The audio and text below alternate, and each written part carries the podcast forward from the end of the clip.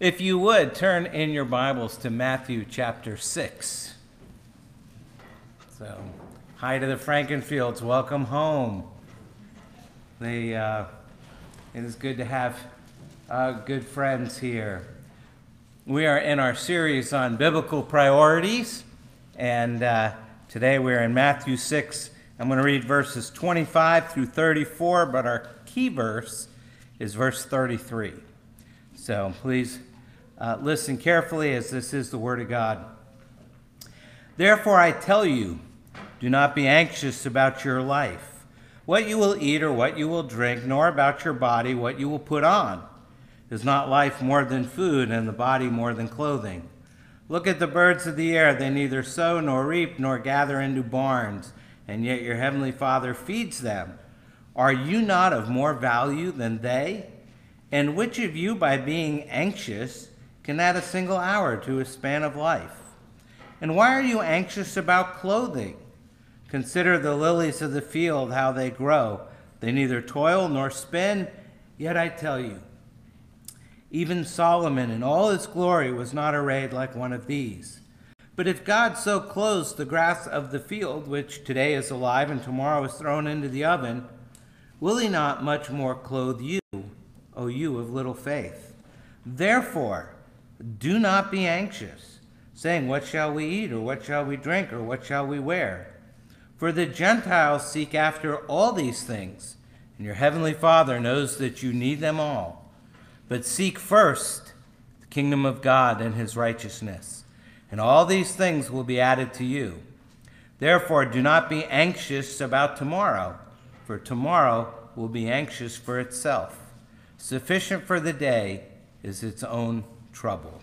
The word of the Lord. Thanks be to God. Let's pray.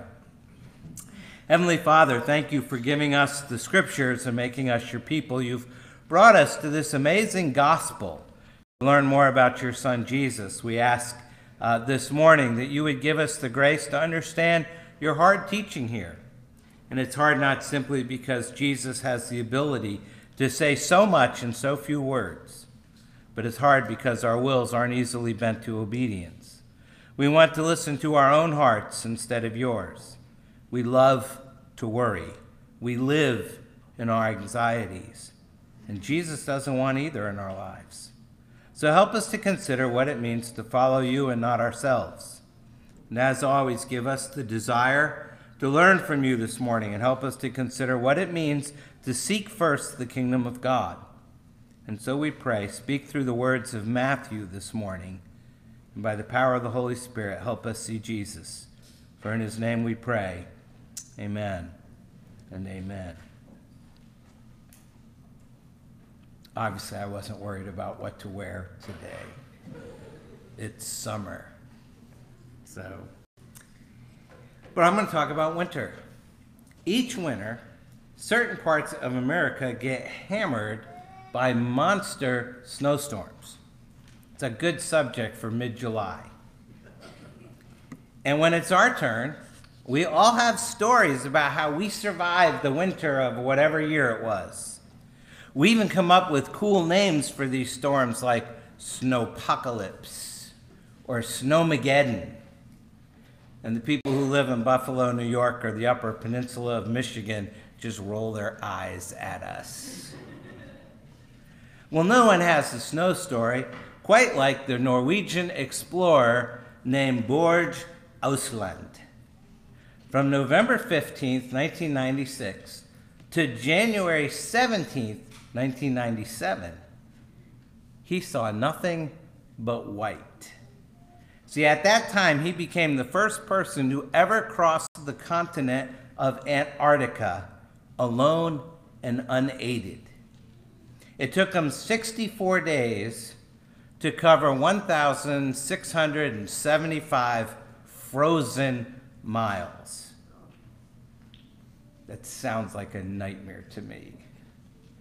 He harnessed Antarctica's fierce winds by strapping himself to this parachute like sail. And when the winds were in his favor, he could ski as much as 140 miles a day. All the while, he's towing a sled carrying 400 pounds of supplies. enduring monotony, a complete whiteout all the time, 24 7, and temperatures that drop to 40 degrees below zero. And after his incredible journey, Ousland talked about the huge mental challenge of facing these seemingly endless fields of snow.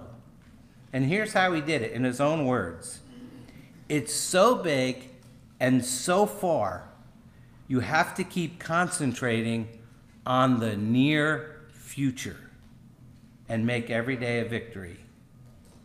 Think about that. Jesus' orders in our passage today are quite clear, and they're repeated three times do not be anxious. What makes us anxious? I mean, things can be, in the words of that Arctic explorer, so big and so far. In fact, right now, you may be facing a situation like that, maybe several of them. They look as big and as far as that vast expanse of Antarctica must have looked Borge Ousland.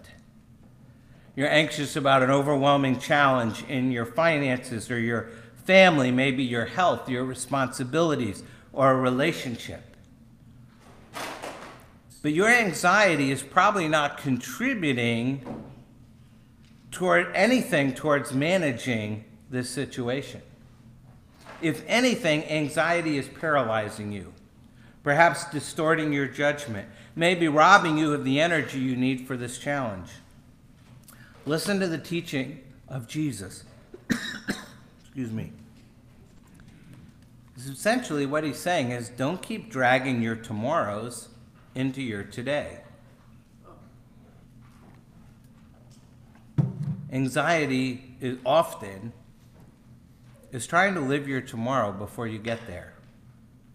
And Jesus is saying, just do today. Or in the words of that noted philosopher, Crash Davis, we're going to take them one day at a time.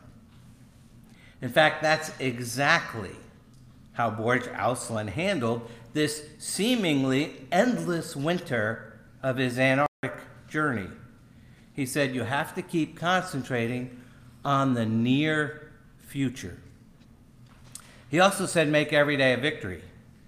That's how you deal with a child who's taking everything you've got as a parent. That's how you beat a sin that has conquered you for so long. It's how you dig your way out of a mountain of debt. It's how you manage the unmanageable, make every day a victory. And on those days that don't turn out to be victories, put that day behind you and start fresh the next day. Lamentations 3 says, The steadfast love of the Lord never ceases, his mercies never come to an end. They are new every morning. Great is your faithfulness. Now, for those of you that get the weekly email, as I wrote the other day, we're a month into this summer series on biblical priorities called First Things First. So far, we've looked at first inquire, first recognize, first listen, and first understand. And today we've come to what may be the most well known first command of them all first seek, which we find in Matthew 6 33. But seek first the kingdom of God and his righteousness, and all these things will be added to you. Some of you are hearing that lyric in your head right now, because that's how you know that verse. Jesus is addressing this issue of anxiety, of being anxious in everyday life. And he gives us his command to seek first the kingdom of God and his righteousness. But to be honest, that sounds easier said than done. After all, we live in a world filled with anxiety today. Our society, our culture is constantly marketing anxiety. Our individual lives are filled with anxiety. Everyone here is anxious about something. Everyone here has to face anxiety in one form or another, and there's many different forms. In one way or another, it's common to life. And yet we come to Jesus' command not to be anxious three times. He says, "Do not be anxious." Think about that. How does anybody have the audacity to command us not to be anxious? I mean, who wants to be anxious? Nobody gets up in the morning and says, I'm going to be really anxious today. I can't wait. It's not usually a voluntary thing. So, why would Jesus command this? Well, if we look carefully, that's why we read the whole context, he's not commanding us in a military kind of way. Jesus isn't coming up to us and saying, Buck up, why are you being anxious? Cut it out, stop it, whistle a happy tune. He's not saying that. I might say that. I'm quick to say, suck it up, be tough, deal with it, get over it. Life is tough and then you die. For years, our family motto was get up, you're fine. And that's because I'm a jerk sometimes. But Jesus isn't ever. Instead, if you look carefully, you see that Jesus gets underneath the surface and explains the why of this command. There's a sense in which he does spiritual heart surgery. He says, Anxiety is killing you. But if you sit, sit still and let me do spiritual heart surgery on you, if you listen to my instructions, I can get it out, I can remove it. So there's an obedience issue here, but at the same time, there's a sense in which Jesus is saying, I'm going to show you how to get underneath the surface, how you can let me get underneath the surface, and how you and I can deal with anxiety. Three times Jesus says, Do not be anxious. So, first we have to ask, what is anxiety? I've already said it's common to all of us, and there's all different types and different levels of anxiety. It's actually much easier to describe than it is to define. Not long ago, Time magazine said it's the prevailing quality of our modern culture. If you go back through the history of Time magazine, they have over 5,000 articles dealing with anxiety and stress, including multiple cover stories. And I think the reason for that level of sort of constant focus is that anxiety is more than a psychological thing. It has psychological and physical components, as well as spiritual and philosophical aspects to it. Psychologically, anxiety, of course, can be focused on a specific danger, but it can also be a, a debilitating general condition that's not really focused on any particular cause. The best way to describe it, it's like I don't know if this is the best way, but that's what I wrote. It's like having the constant bass line from Jaws running through your life. But um but um and you're kind of looking around for the fin. You're sure something somewhere is going wrong. And it can be a frightening thing. It can not only characterize us psychologically, but even more so, anxiety has a physical aspect. Physically, anxiety is called stress. We know this by personal experience. We know that our bodies have an autonomic nervous system. So, whenever there's a danger, our bodies suddenly get triggered, our system gets triggered by the anxiety, by the danger and our bodies begin to pump adrenaline and all kinds of other things get us ready for what we call fight or flight. We get ready for drastic, dramatic action. And so when danger appears, our body has a way of getting us ready to do something, to take action. But if you find you're constantly living under stress, that every day, day in and day out, you're constantly living with perceived dangers, financial dangers, professional dangers, relational dangers. Find that your body is always in that condition. Your body's not supposed to be like that. The system's not supposed to be going off all the time. And eventually you burn out. Ulcers, hypertension, or high blood pressure, even heart attacks can be the result.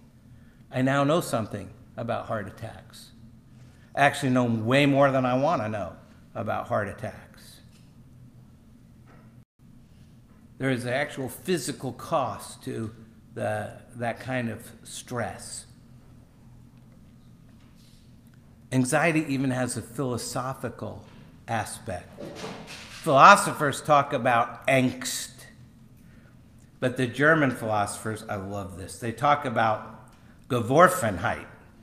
This is a great word. Geworfenheit. I could say that a lot. Roughly, it means thrownness.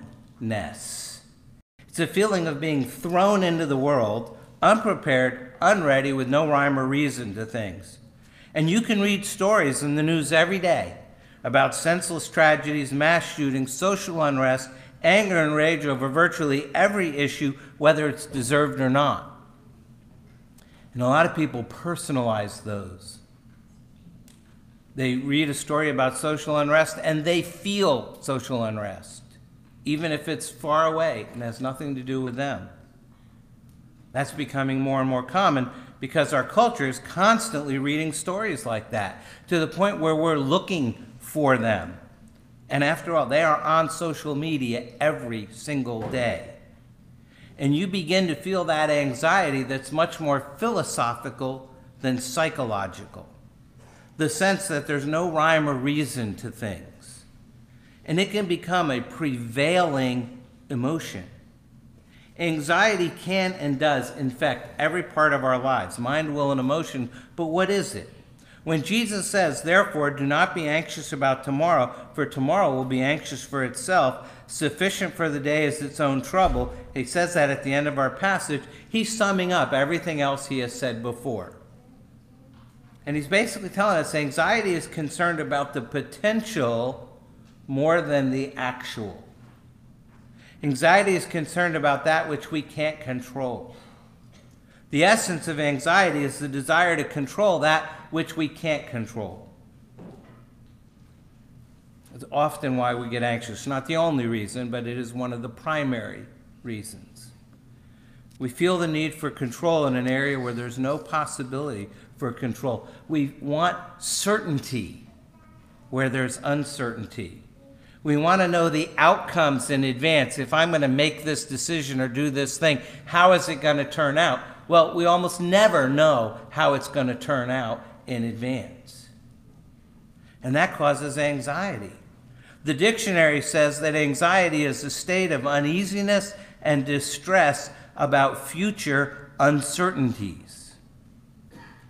The desire to control the uncontrollable. But defining it merely leads us to the next question, which is if that's what it is, where does it come from? The Bible, as usual, gives us far and away the most coherent answer. Jesus is saying that often, not exclusively, but often, the source of anxiety is the desire to exercise power.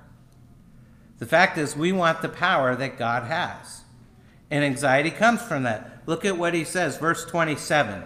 And which of you, by being anxious, can add a single hour to a span of life?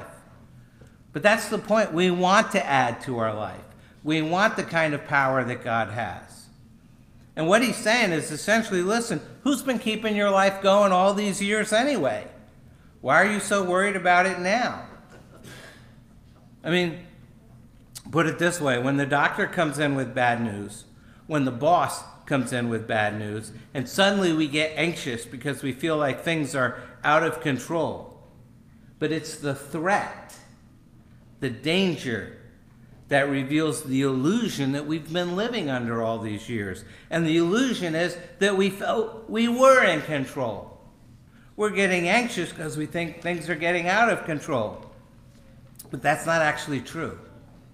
The threat is revealing your true condition. You've always been out of control. You've always been vulnerable. You've never been the one keeping your life going. You see, danger and threat, which triggers anxiety, is essentially showing us not a new condition, but at the deepest level, it's showing us what we knew all along. We've never been in charge.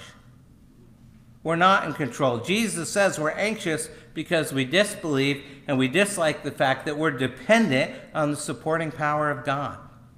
We don't like it, we're afraid of it, and that's what anxiety is. Biblically, though, there is a wonderful truth underneath all of this.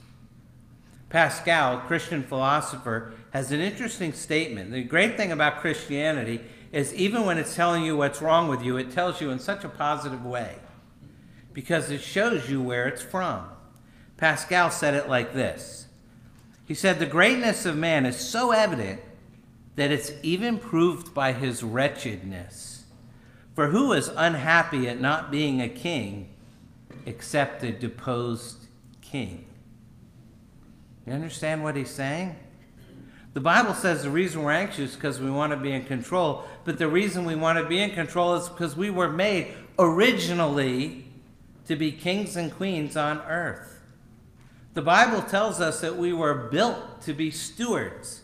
Now, a steward is basically the number one slave in a great mansion. He's the slave with authority. The steward is a slave toward the master, but toward everyone else, he was a king. And when a steward is a slave toward his master, dependent, loving, obedient, he grows in his authority. And that's the kind of king we were built to be. However, the Bible tells us in the book of Genesis that we didn't like being in charge of everything except God. We wanted to be in charge of everything. We wanted to be our own masters. And trying to become more than human, we became less today, how we respond to this need for control, which comes from the fact that we were built to be kings and queens, the fact that we were built for glory, well, we respond now the way we responded then. We're no different from Adam and Eve. We try to get more power, more control, more certainty, and the more we try, the less we get, and the less we feel.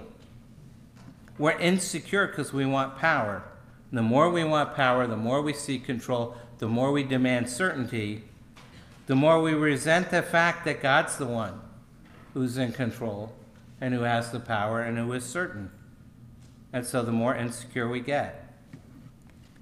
Anxiety comes from the desire for power. That's why the great reformer Martin Luther looked at his best friend, Philippe Melanchthon, and, and Philippe was known historically for being a very anxious person.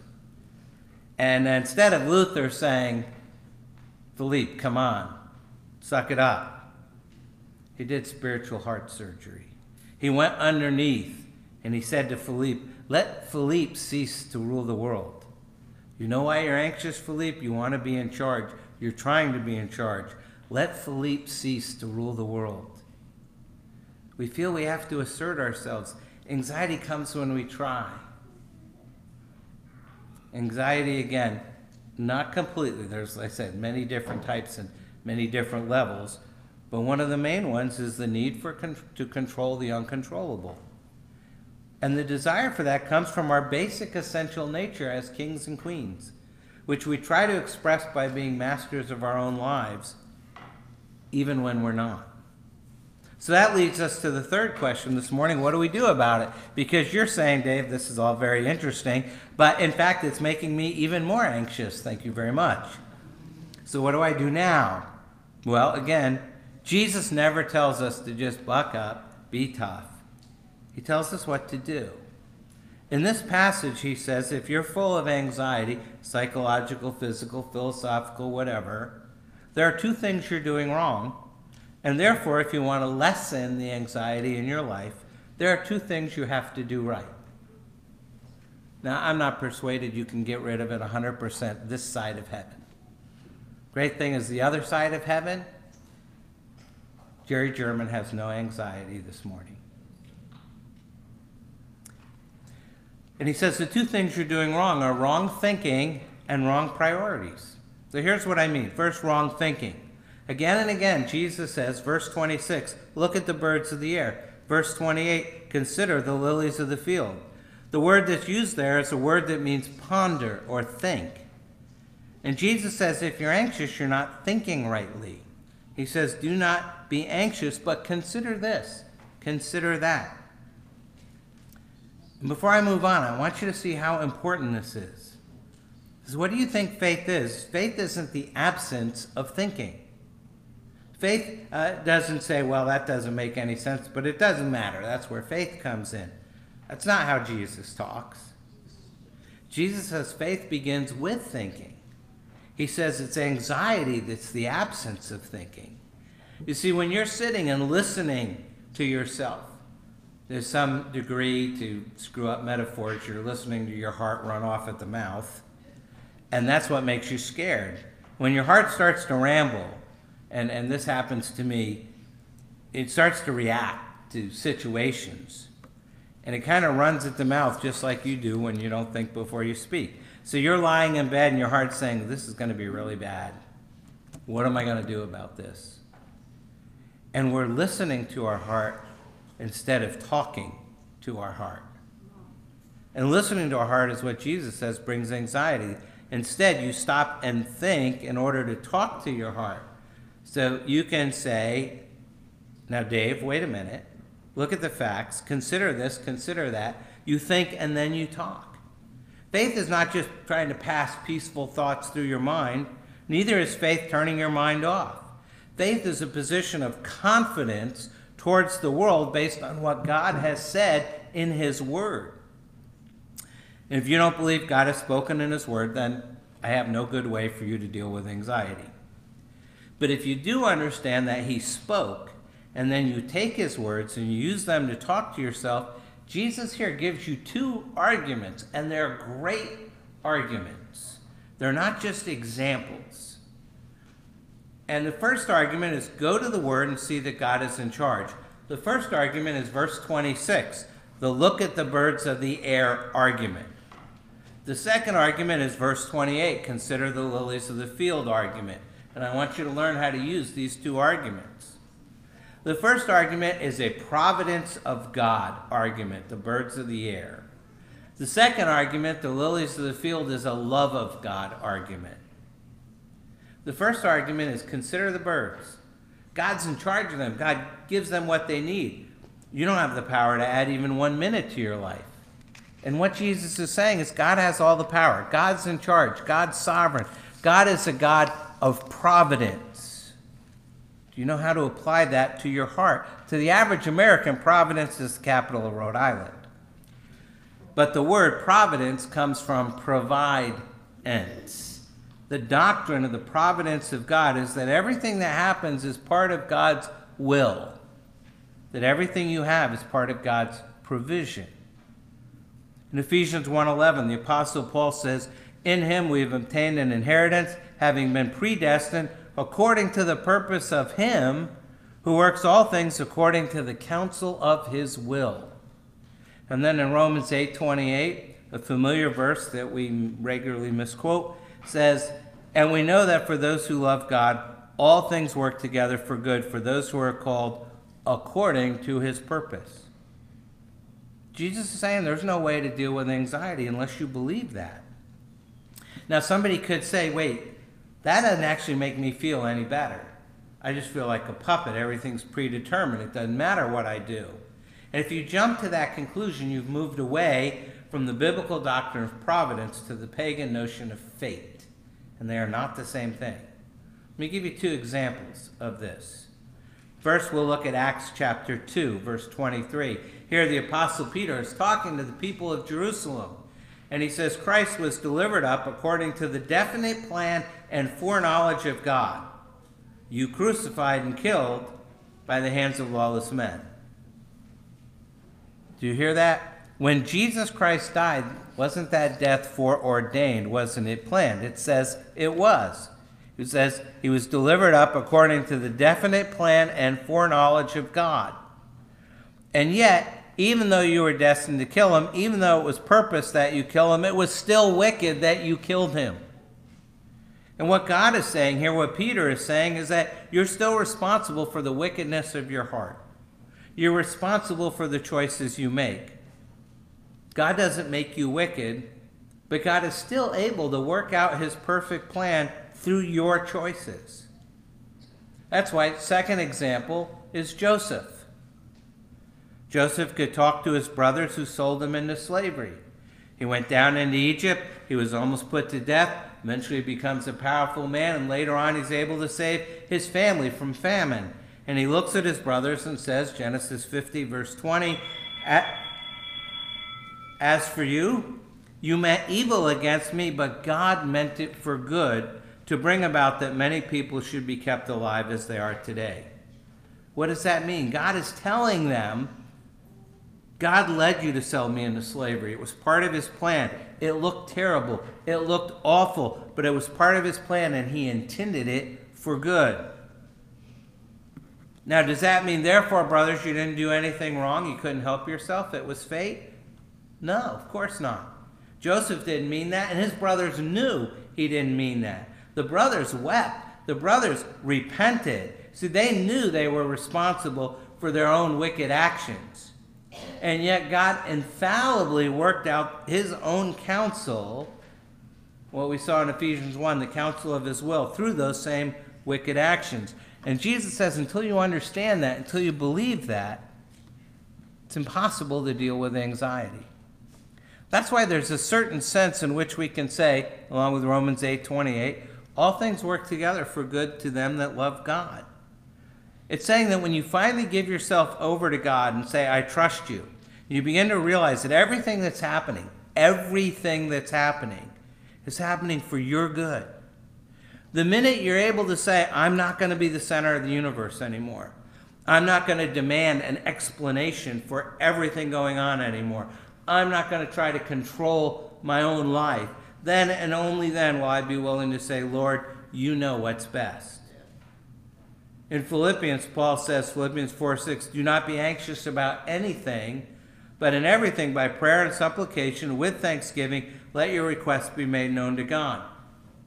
That means when you ask God for something, thank Him ahead of time for whatever He sends. Well, how can you do that? It means you have to have the conviction that God is not going to send you anything that's wrong or anything that's bad, even if it seems wrong or bad or hard or difficult. You know, when I was a little kid, my parents were always ruining my life. They were always saying things like, stop swallowing those rocks. Don't stick that fork into the electrical outlet. You know, th- those people didn't know how to live. You know, I'm trying to have a good time. They're ruining my life. And I wasn't able to understand until I was older. I realized they were saving my life every day, many times a day sometimes.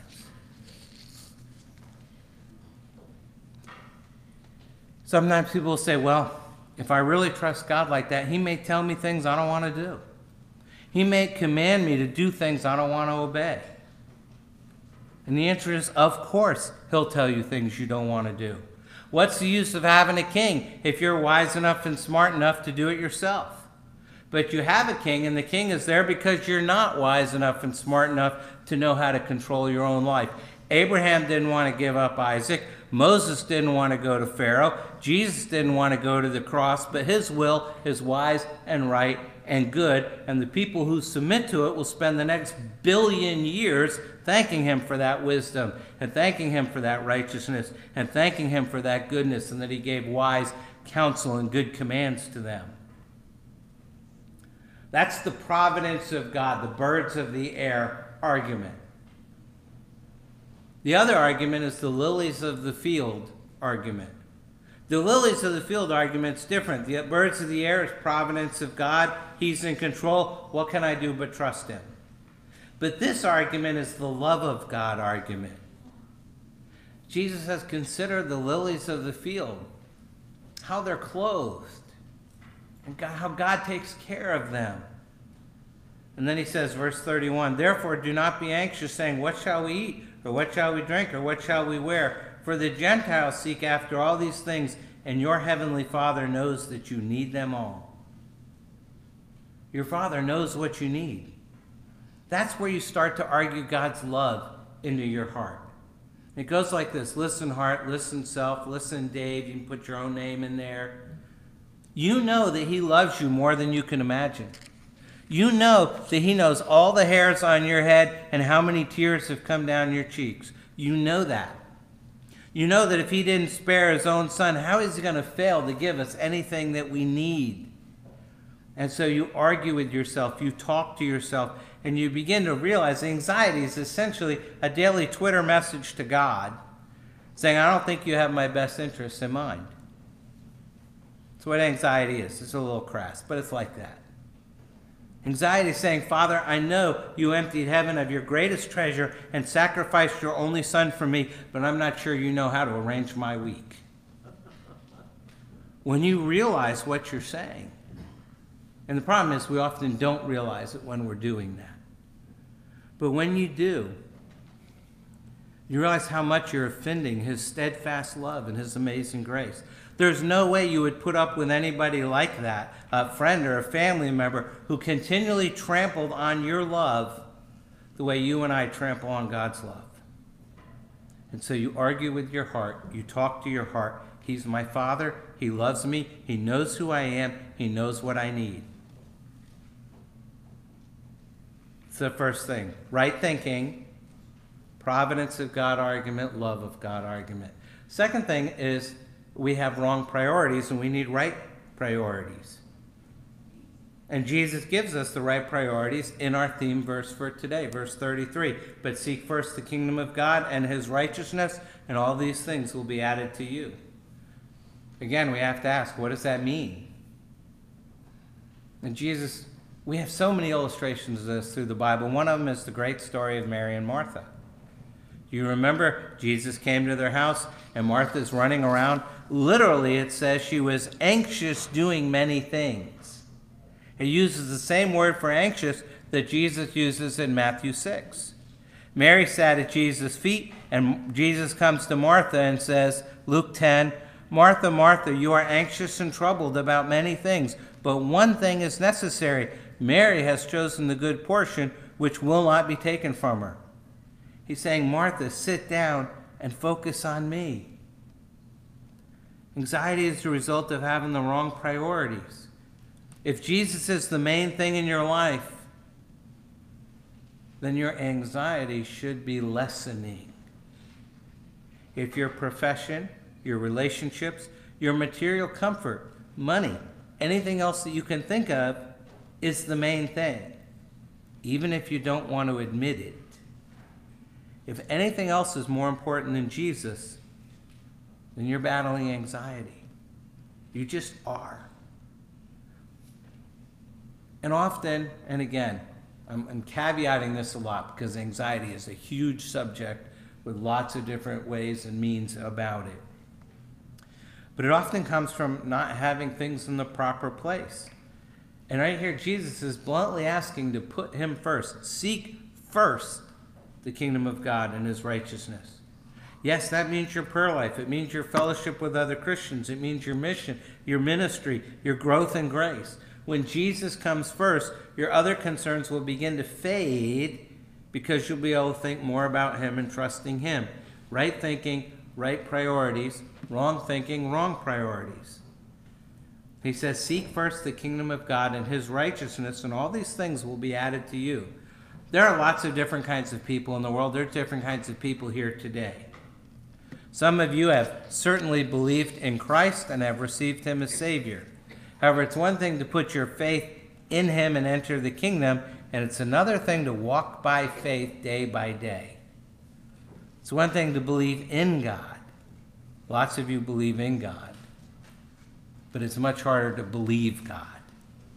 And Jesus is saying, Trust me. Not just believe in me, trust me. Listen to what I say. Obey me. Seek first the kingdom of God and his righteousness. Now, some of you may be here thinking, you know, I've never really put my faith in Christ the way you're saying. I've never received him as Savior. I've never made him the main thing in my life. Some of you may be saying, I'd like to do that, but I've never been able to. I wish I could believe, but I haven't been able to. Listen, there's only two doctrines on which to base your life. Only two. Either you're competent to run your life or God is. And part of our problem when we say, I can't believe, is that you think you're competent to run your own life. That is an act of absolute blind faith. And there is no evidence for it, and you know it. It is a leap against the evidence. It means you refuse to doubt yourself. And that's why you can't believe. I have a hard time when people say they can't believe in God. Because it doesn't deal with what's causing that. And it's often I refuse to doubt myself, even though my life gives me all the evidence I need to do that. And I don't care how successful you are, the most successful people are still making a total mess of some part of their life because they refuse to doubt themselves. Come to Christ. Jesus knew what it was to trust God. In the wilderness, the devil came and said, Turn those stones into bread, but he didn't do it. Why? He continued to depend on God. He wouldn't take matters into his own hands, he wouldn't decide to disobey God and take control. Because he was faithful, he died in our place as our substitute and took the punishment that we deserve for our desire to exercise power and maintain control. We have to believe him. We have to trust him. God's in charge. God is sovereign. God is a God of providence. He says, Look at the birds of the air. They neither sow nor reap nor gather in the barns, yet your heavenly Father feeds them. Are you not of more value than they? And we don't just believe him and trust him, we listen to what he says. Because God is also a God of love. Consider the lilies of the field, how they grow. They neither toil nor spin. Yet I tell you, even Solomon in all his glory was not arrayed like one of these. But if God so clothes the grass of the field, which today is alive and tomorrow is thrown into the oven, will he not much more clothe you, O you of little faith? That means today you can go to him and know if you believe, not just in him, but believe him, he's your substitute, he's your savior, your sins are wiped away, you're putting yourself in the hands of a father who loves you, who knows who you are, and who knows what you need. As the old hymn, How Firm a Foundation puts it Fear not, I am with thee. Oh, be not dismayed, for I am thy God and will still give thee aid. I'll strengthen thee, help thee, and cause thee to stand, upheld by my righteous, omnipotent hand. Early in our service, we read Proverbs 18:10. It reminds us the name of the Lord is a strong tower. The righteous run into it and is safe. And those who are safe, those who feel safe, those who want to be safe, will run to the Lord and begin to see their anxieties fade. Think about that. You need to pray. Take a moment to do that, and then I'll close. Let's pray together. Our Lord and our God, thank you that you have given us a king. Thank you that this king knows us and loves us and cares for us. Open our eyes that we might see our sin and all the ways in which we trust ourselves instead of you. Help us to see how we put ourselves first and how we try to exercise power and keep control. Help us to see how we allow anxiety to push out faith and how we allow anxiety to keep us from trusting you. We indeed are the people of little faith. So please, Lord, grant us greater faith so that we may trust Christ and believe him from this day forward. Grant that we may live like people who love you, that we may trust your providence and receive your love, and work in each of our hearts this summer as we learn to trust you and your word, and through the gospel of Matthew, enable us to seek first the kingdom of God and his righteousness. And help us to know and believe that the kingdom of the world has become the kingdom of our Lord and of his Christ, and he shall reign forever and ever. Amen.